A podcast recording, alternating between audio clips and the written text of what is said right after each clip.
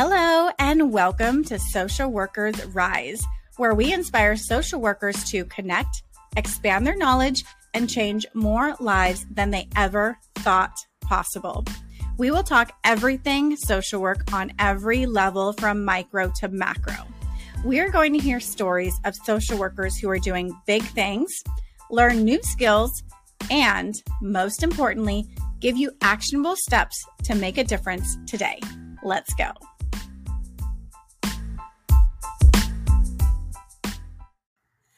Hello, and welcome to another episode of Social Workers Rise. It is your host, Catherine, here. So, I am enjoying my summer break. I'm doing lots of pool days, been going to the beach, been trying to stay hydrated, just trying to make more time for myself and my family and relax. So, with that being said, I thought it would be fun to revisit some of the past episodes that have been most listened to on the Social Workers Rise podcast. And we're starting this off with an episode on school social work that I first recorded with Jocelyn Sailor in 2021. Yes. So people continue to listen to this episode.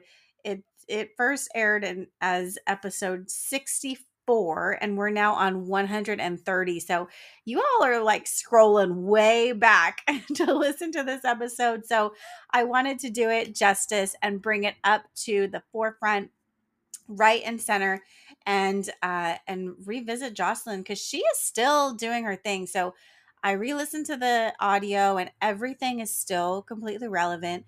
She's still amazing, still doing school social work and she still has the School Social Work Solutions Planner, which perfect timing. And I swear I did not do this on purpose, but she is taking pre orders for the School Solutions Social Work Planner on opening Friday, the 14th.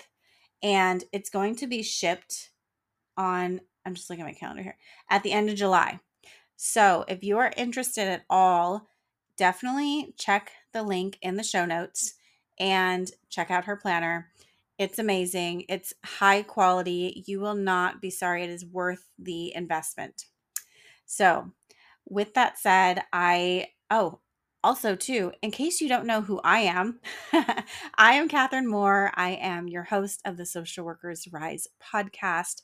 I am a LCSW based in California. I also do teletherapy, I do professional trainings, and my passion is really educating social workers and new professionals and college students in general on mental wellness, what it means to be burnt out, how do we prevent this, and how do we use the skills that we already have to be resilient and to overcome these hard and challenging situations that we face in our careers and in our family life because life gets hard and we definitely need to have the tools ready to to help ourselves, to help our colleagues, to help our families. So that's what I'm passionate about. If you are wanting a professional training at your organization, at your university, definitely reach out to me. Let's get something on the books right now. So, with that said, we're going to hop into this episode with Jocelyn Sailor. I will also mention if you are looking for a clinical supervisor, definitely, definitely check out the RISE directory at risedirectory.com for a national directory on clinical supervisors. There's also free resources there that you can use within your clinical supervision, as well as if you need a supervisor for school social work, hospital, medical, whatever it might be, you can definitely find one there. So, with that being said, let's hop into this throwback episode. Hello, welcome to the Social Workers Rise podcast. I'm so excited to have you on today talking about school social work. So, thank you so much for being here. Thank you so much for having me. I'm so excited to have this conversation with you. Me too. School social work is a hot topic. People love to hear about it and they love to get into it. So I'm excited to to hear your experience. Can you first give us a brief overview of your career background? Like, how did you get to here to where you're a school social worker? Sure. So, I got my bachelor's degree from the University of Massachusetts Amherst. And right after that, I went to work in my former high school working for a nonprofit organization called Gear Up. And through the program, we help seniors um, we brought them on college trips. We helped them fill out the FAFSA, um, helped them throughout the whole college application process. And while I was working there, I thought I really like working with kids. Maybe I want to be a guidance counselor. And then I was like, hmm, I don't know. Maybe I want to look into something else. And I looked into social work. And with social work, that master's degree is really flexible, as I'm sure you know. Um, you can work in different sectors. You know, you can work in probation, medical social work, school social work, private practice. You know, the options are pretty much endless with an MSW. And school social work was a goal of mine to work in a school, um, giving back to the students. So I then went on to get my master's at Springfield College. And during that time, I started working full time as a Department of Children and Family social worker. Child Protective Services. So I did that simultaneously while getting my MSW. I got a lot of experience there. Um, and then about four and a half years after that, I started into medical social work. And I didn't love that as much. It was like a geriatric population. And I just, I miss working with the kids. So that mm-hmm. was only about a year I worked in medical social work. And then I applied to be a school social worker. And here I am nine years later. That's awesome. Did you have to have any kind of special certificate to do that?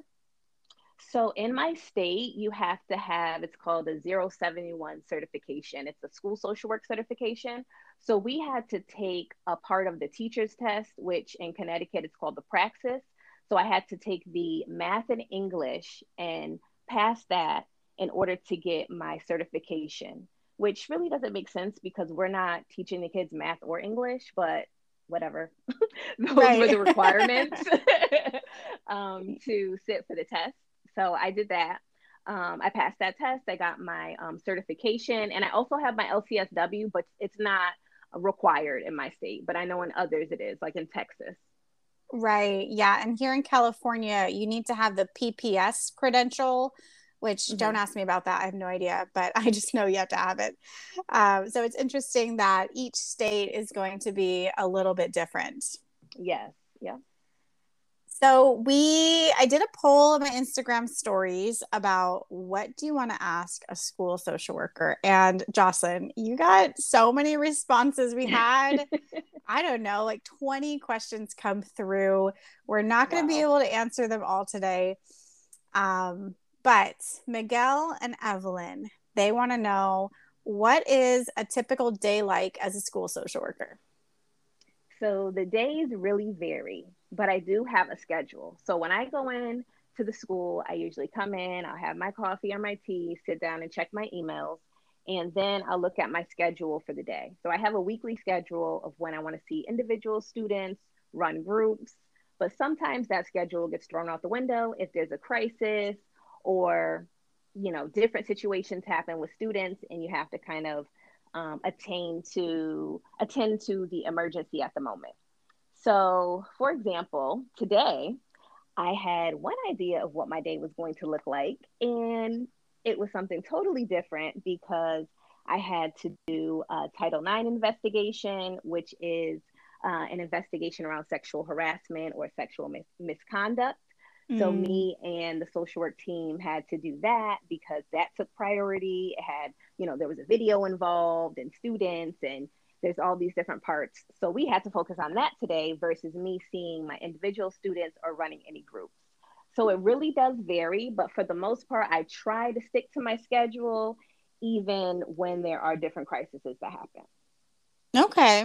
So you're meeting privately with students and you're also running groups. What kind of groups are those? Like, what do you talk about? Um, so mainly girls groups. So I have one that is with 10th graders and one that is with seniors. And we talk about different things around self care, around identity, self esteem, healthy relationships, uh, analyzing music, making vision boards, talking about goals. So it really just varies. And I kind of go with where the girls are. Um, if there's different situations happening with their intimate relationships, you know, their boyfriends or their girlfriends, then we'll talk about that, what healthy relationships look like versus toxic relationships, and how to communicate healthy with your partner. Um, so those are some of my favorite groups to run with teen girls. Um, and that's all I have really going on right now. Um, I've done different groups in the past for grief and loss, for children who've lost a parent, or maybe they're incarcerated. Um, the zones of regulation, that curriculum, um, which teaches children how to regulate their emotions, um, elementary school age, and children on the autism spectrum. But really, the curriculum is good for all children. Um, I've run that as well. But right now, it's just the girls group. Wow, that's a lot.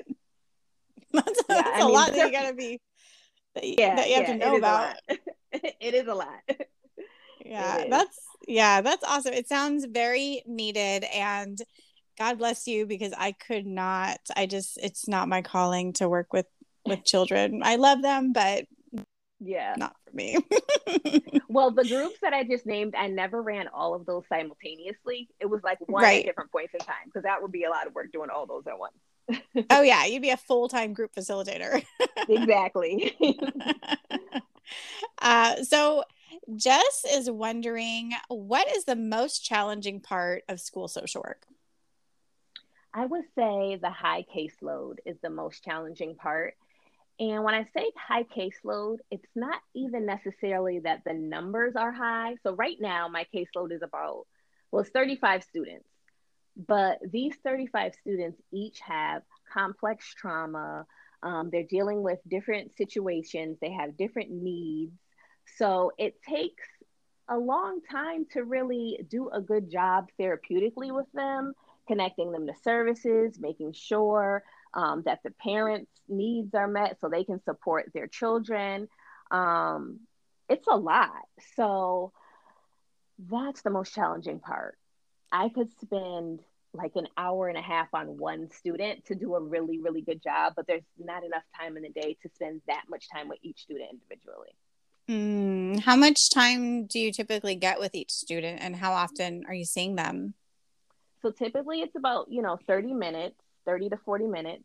And um, with groups, it's much better because maybe you'll hold the group for 45 minutes, but you'll have like eight, maybe 10 students in there. So you're um, meeting more needs at one time. Okay. So that makes sense. And then do you see them on a regular basis and mm-hmm. like on a weekly basis or monthly? How does that work? yes, most students are on a weekly basis. Um, but you know, if they're absent, then obviously we're not going to meet. But overall, it's usually a weekly basis, sometimes bi weekly. But mm. we really try to meet with all those students every week. Okay, that's great. Is that for the whole school year or just as long as they need you? How do you decide how long or how many weeks? So it all depends on the classification of the student. So some students have a special education plan where in their IEP, it will say they need to meet with the social worker for counseling 30 to 60 minutes a week. And that's going to be for the duration of the IEP, which is one year. And then every year you meet with the team of individuals who work with the student to determine should you continue the services or stop them or pull back or increase. Um, if a student has a 504 plan, it might have counseling written into that which is a medical accommodation plan for students who have any kind of medical diagnosis that may prohibit them from accessing their education at 100%. So that could be ADHD, it could be sickle cell anemia, it could be scoliosis, and there's going to be different accommodations in that plan that are going to support the student to be more successful. And it also tells you how often you need to work with the student in the plan. So that's how those students, um, their time is determined. It's by whatever plan they have. But then you have regular education students who don't have a legal plan, but they have needs. So you're still going to work with them as often as you possibly can. But the priority is going to be your special education and your 504 students because they have legal plans that state you have to do this work with them. Ah, I see. I see. Okay, awesome. Um, what would you consider to be the most rewarding or best part about your job? I would say seeing the growth of the students throughout the years. Um, I've been lucky to be at the same school for, you know, at least three years at a time. And you're able to see students, you know, grow throughout the years socially, emotionally, academically, um, making connections with their families. And I would say my favorite part is those moments when you'll get like a thank you note or a letter from a student and they're showing their gratitude and their appreciation for your support. I have a box where I keep those. So I have letters and notes and pictures and cards from students, families, and coworkers from when I first started nine years ago. And sometimes I'll look back at that and it reminds me, you know, this is why I do this work. Oh, I love that. It's like a feel good box. Yeah. yeah. I mm-hmm. love that. So, Yvette was wondering how do you show up authentically in your work? Hey, it's Catherine here. I hope you are enjoying this episode. We're going to take a quick break to listen to these ads from our sponsors. If you're planning to take the BBS Law and Ethics exam, the ASWB Master's or Clinical Licensure exam, or if you're studying for the MFT exam, then you need a proven program that can help you understand the exam questions and pass with confidence. If this is you, I highly recommend the Therapist Development Center. I personally use TDC to pass my law and ethics and clinical exams and found the program provided me with everything I needed to pass with confidence. TDC's program integrates various ways of learning in an organized fashion, containing all of the information you need to pass without the overwhelm. And now, bonus TDC is also offering a library of continuing education courses that fulfill your license renewal requirements and will support you in your career development. If this sounds like something that you need, visit their website, therapistdevelopmentcenter.com, and use the code SWRISE10 at checkout to receive 10% off any of their CE courses, including their brand new course, On the Edge of Life An Introduction to Suicidality. You can also check out the link in the show notes. So, um, authenticity really means you have to know who you are. Um, you have to know what your values are, who your identity is. Um, and if you are really in tune with who you are, I think it's really easy to show up authentically. So, I'm just going to use myself as an example. So, I am, um, I'm a Black woman. I like to help others. Family is important to me. So in my office, I have different paintings that I've done from paint nights, and some of them are very Afrocentric. Um, I have pictures of my family members in my office. I have plants. I have different things that represent me so that when students and coworkers come in my office, they get a feel for who I am. And it's also a way to be vulnerable as well. So that's one example of how I show up authentically. Um, yeah, that's one example. Yeah. Oh, I love that. And it just helps to just build that rapport so much faster with other people because they're able you're able to do a little bit of self-disclosure of what you're comfortable with and it opens up the door for them to you know ask questions or say oh i really like that you know where'd you get it? type thing. So that's yeah. awesome. Yeah. And another thing that I was worrying or not worrying, wondering about your workflow is are you at one school or are you going visiting different schools throughout the week? I'm at one school. I've always any job placement I've had in school social work, I've only been in one school. I know there are people who split schools or have multiple schools, but I feel like I'm lucky in the sense that I haven't had to go to different schools because I think that'd be really challenging.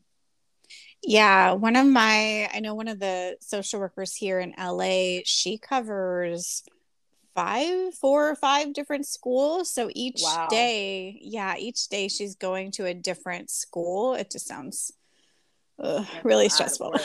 Yeah. yeah. A lot of driving around. Yeah, yeah. too. A lot of driving.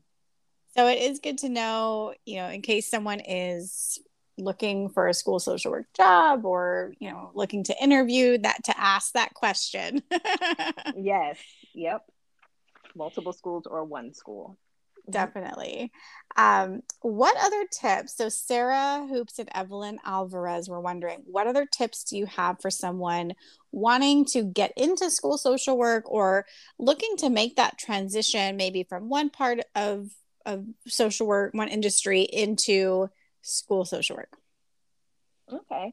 Um, I would say to one, research the type of school you want to work in. Uh, what type of population do you want to work in? Do you want to work in a suburban population, um, an inner city population? Um, even, you know, do you want to work with children that reflect your ethnicity? Um, you want to first figure that out. Where? Then, uh, when you ap- apply to schools or maybe you're offered a job, I would say the first thing you want to brush up on is your crisis intervention skills because crises happen all the time. But in addition to that, you want to know all of the kind of legal policies and procedures. And when I say legal, I'm talking about your special education, your 504 plans, the bullying laws, the harassment laws, because especially in the high schools, um, you're doing a lot of investigations around bullying, around sexting, um, relationships, alleged relationships with people that one might be 18 and then one is 14. So that's statutory rape laws. So you have to really know all of those policies because you're going to be applying them in your work. And you never want to get caught up where you didn't do something legally as the school social worker and then you're in court and your license is on the line and you know your your job is at risk. So i would say that would be one of the main things you want to start with. Um, you want to have great de-escalation skills because you're going to be dealing with children and adolescents who have heightened emotions. They may be yelling screaming tearing up classrooms and you're going to have to know how to de-escalate them and isolate them from the other children so they're not at risk as well. Um, what else? Advocacy skills. You want to make sure you have great advocacy skills and you know how to use your voice for the voiceless. So I know in my experience, I'm working in the inner city. So there are a lot of parents who've had negative experiences with the educational system. And when we're in meetings, they're really on the defense they may not be understanding 100% what's going on in the meeting, but they don't want to ask questions because they're embarrassed. And you have to be able to ask those questions so that the parents that you're working with understand exactly what's going on with the school and their child. So that's what I mean when I say advocacy. And those would be, um, you know, some tips to start off if you're thinking about getting into school social work. Awesome. Definitely super helpful to know all of those skills. Um, and thank you for sharing that. That provides a lot of really great insight and helps people to kind of understand, you know, where to even start. Mm-hmm. No problem. Would you, what do you think about, you know, Karen from Instagram was wondering, can a macro social worker become a school social worker or is it, you know, more clinical? So I would say that there are clinical aspects to school social work when you think about like evidence based and research based interventions that you're going to use with your student population. But I do think a macro social work student or a macro social worker could be a school social worker, um, especially because I personally think you want to have the micro experience before you can make a change on a macro level. So if you're a macro social worker, that's what you know your goal is. Maybe you want to start off as a school social worker for a few, years so you can understand the needs and the deficits in the system overall. And then maybe eventually you go into like educational policy and you advocate for different changes. So I think in that aspect, yes, you could go into school social work as a macro social worker. Yeah, that makes sense to to kind of start as a clinical social worker first because then you you can kind of see, you know, what would what would be the typical responses to a situation? You know how would the parents respond to this? Mm-hmm. then you can plan on a policy level okay parents are going to be really upset about this. How can we how can we make it to where they're they understand or they're less upset or we can communicate better mm-hmm. so there's no confusion and that's how you're going to take the clinical skills and turn them into something that's macro mm-hmm. exactly and also too i've learned that the clinical skills have been really helpful on a macro level because systems are just made up of people and you have to right. know yeah you have to know how to relate to people how to talk to people and once you can do that and form those relationships with key people or strategic people that's when the magic really happens yes i agree with that 100% the other question that I wanted to ask that I'm really excited to hear your response to is you came up with the school social work solutions planner. Tell me yes. about this. What inspired this- it? How is it different? Tell me. So, the School Social Work Solutions Planner is my second baby. So, I, I already have a daughter, so that's why I call it my second baby. and um, so, I would say I think the pandemic really sparked more creativity in me because I was, you know, sitting home more often, not doing as much. And um, I've always been a person that used a planner. But as I was utilizing the planner during the pandemic, I was thinking, wow, I wish this had a place for a daily log or phone call logs or um, kind of like an address book area so I could have parent contacts or um, different therapists or workers who are working with my students.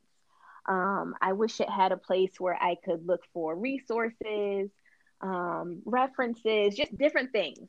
So I was like, hmm, a school social worker planner. So then I Googled it. I'm like, oh, there's nothing out there like this. Maybe I can create a school social worker planner. So, you know, kind of from there, I just did a lot of research and took some time and invested in myself and figured out how to create a planner and put all these different resources together. And kind of here we are.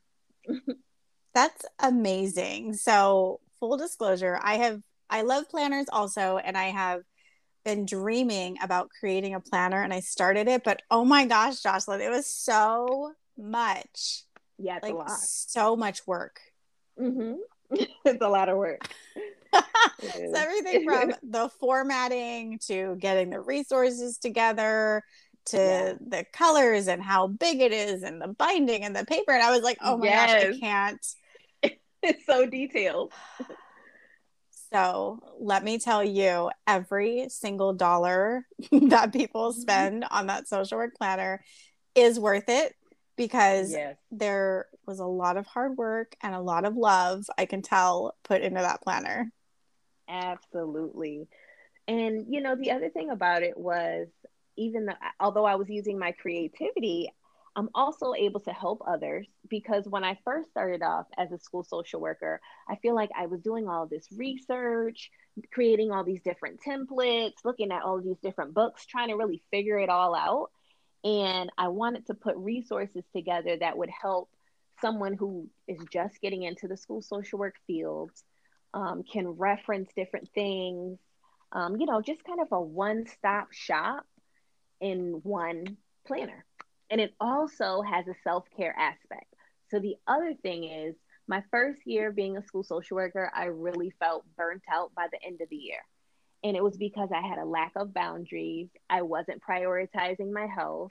I was saying yes to everything. Um, I had no systems in place.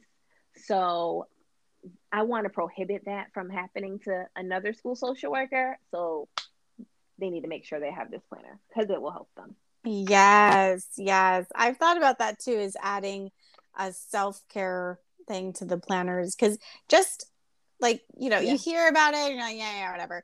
But you really do have to think about it on a daily basis and make it a yes. priority on a daily basis. You do. Um, because, you know, social workers were so, we're in the habit and the routine of giving and giving and giving until we're like, oh shoot, why do I feel so depleted and burnt out? Yes. Yep. Yeah. That's awesome. I love it. I love it. Um, where Thank can you. people find and buy the School Social Work Solutions Planner and where can they connect with you? So they can buy the School Social Work Solutions Planner on www.schoolswsolutions.com. And you can find me on Instagram at School Social Work Solutions. Love it. And the links will be in the bio. So definitely check that out. Send this to all the school social workers you know because they need to know about this. So mm-hmm. thank you so Thank much, you. Jocelyn. I really, really appreciate your time. Thank you for having me.